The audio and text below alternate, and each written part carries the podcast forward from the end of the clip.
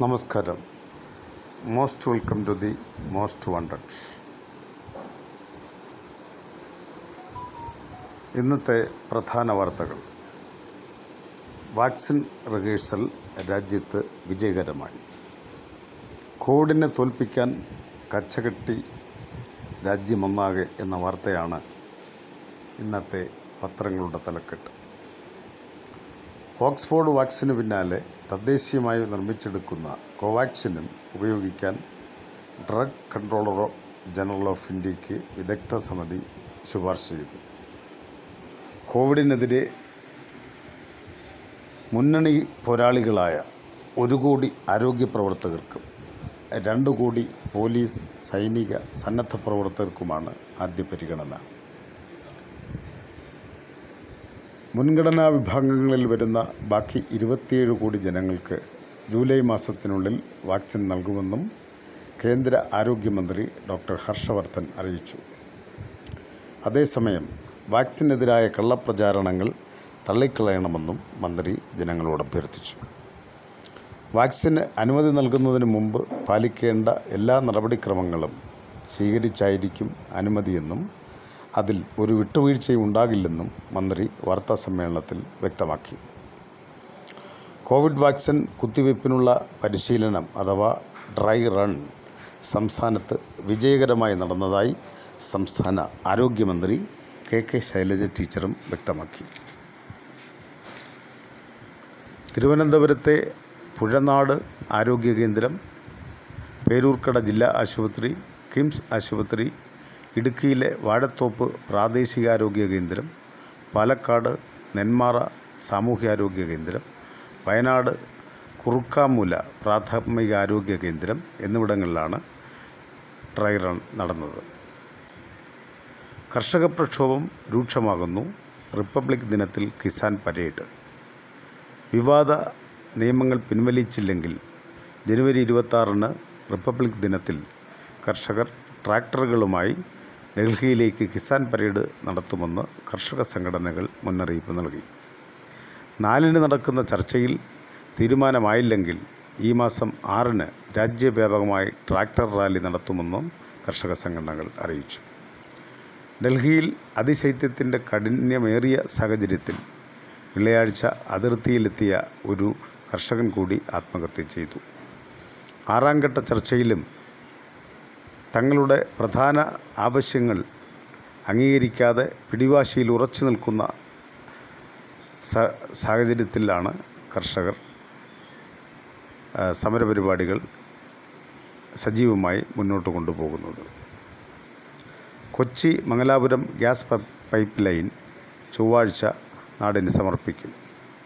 എയിൽ ഇന്ത്യ ലിമിറ്റഡിന്റെ കൊച്ചി മംഗലാപുരം പ്രകൃതി വാതക പൈപ്പ് ലൈൻ ചൊവ്വാഴ്ച പ്രധാനമന്ത്രി നരേന്ദ്രമോദി നാടിന് സമർപ്പിക്കും. നാനൂറ്റി അൻപത് കിലോമീറ്റർ നീളമുള്ള പൈപ്പ് ലൈൻ കേരളത്തിലും കർണാടകത്തിലും പ്രകൃതി സൗഹൃദ ഇന്ധന വിതരണത്തിൽ നാഴികക്കല്ലാകുന്ന പദ്ധതിയാണിത്.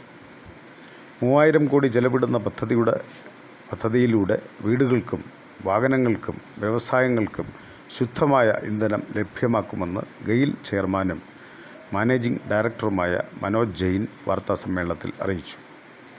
രണ്ടായിരത്തി ഒൻപതിൽ അനുമതി ലഭിച്ച പദ്ധതി രണ്ടായിരത്തി പത്തിൽ നിർമ്മാണം തുടങ്ങിയതാണ്. ഇതിനിടെ ഒട്ടേറെ വെല്ലുവിളികൾ നേരിടേണ്ടി വന്നു. പദ്ധതിയുടെ ആരംഭഘട്ടത്തിൽ പൊതുജനങ്ങൾക്കിടയിൽ നിന്നും ശക്തമായ എതിർപ്പാണ് ഉണ്ടായിരുന്നത്.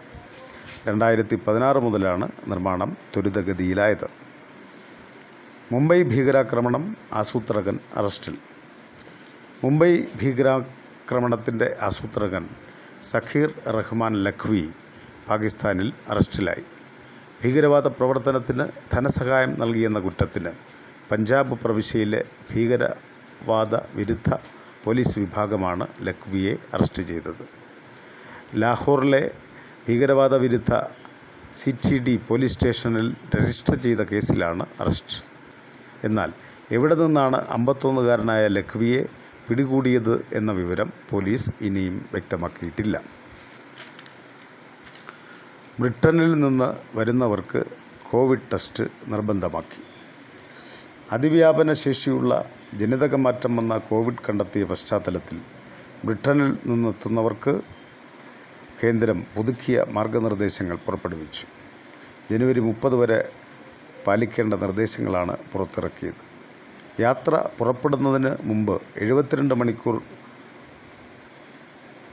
മുമ്പ് എടുത്ത R T P C R covid negative certificate ഹാജരാക്കണം. യാത്രക്കാർ കോവിഡ് നെഗറ്റീവ് ആണെന്ന് ഉറപ്പാക്കേണ്ട ചുമതല വിമാന കമ്പനികൾക്കാണ്. എല്ലാ യാത്രക്കാരും കോവിഡ് മാനദണ്ഡങ്ങൾ പാലിച്ച് എഴുപത്തിരണ്ട് മണിക്കൂർ മുമ്പ് ഓൺലൈൻ സെൽഫ് ഡിക്ലറേഷൻ ഫോറം സമർപ്പിക്കണം. നാട്ടിലെത്തിയാൽ പതിനാല് ദിവസം ക്വാറന്റൈനിലും കഴിയേണ്ടി വരും.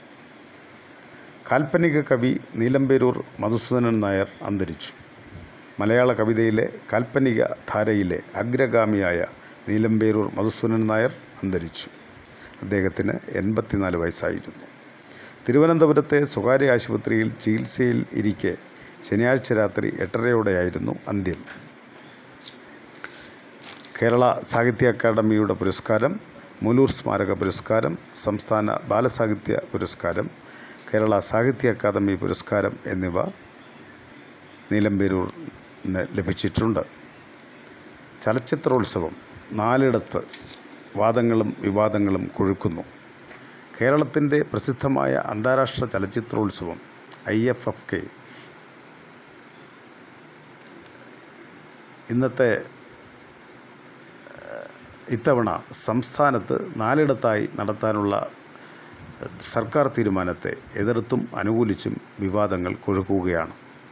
തിരുവനന്തപുരം എന്ന ബ്രാൻഡിനെ ഈ തീരുമാനം തകർക്കുമെന്ന് ശശി തരൂർ എം പിയും K S Sabarinathan M L എയും ആരോപിച്ചു. അതേസമയം കേരള ചലച്ചിത്രോത്സവം തിരുവനന്തപുരത്തിന്റേത് അല്ലെന്നും കേരളത്തിന്റേതാണെന്നും അനുകൂലപക്ഷം വാദിക്കുന്നു. ചലച്ചിത്ര അക്കാദമി ചെയർമാൻ കമലിന് പുറമെ വിഖ്യാത ചലച്ചിത്രകാരൻ അടൂർ ഗോപാലകൃഷ്ണനും സർക്കാരിന് അനുകൂലമായി രംഗത്ത് വന്നു. കോവിഡ് പശ്ചാത്തലം പരിഗണിച്ച് ഇത്തവണ മാത്രമാണ് മേള നാലിടങ്ങളിലായി നടത്തുന്നതെന്നും ഇക്കാര്യം മന്ത്രി കൃത്യമായി പറഞ്ഞിട്ടുള്ളതാണെന്നും ചലച്ചിത്ര അക്കാദമി ചെയർമാൻ കമൽ പറഞ്ഞു. അടുത്ത തവണ മുതൽ തിരുവനന്തപുരത്ത് മാത്രമായിരിക്കുമെന്നും അദ്ദേഹം വ്യക്തമാക്കി. ഇത്രയുമാണ് ഇന്നത്തെ പ്രധാന വാർത്തകൾ. അടുത്ത ബുള്ളറ്റിനുമായി നാളെ കാണാം. നന്ദി നമസ്കാരം.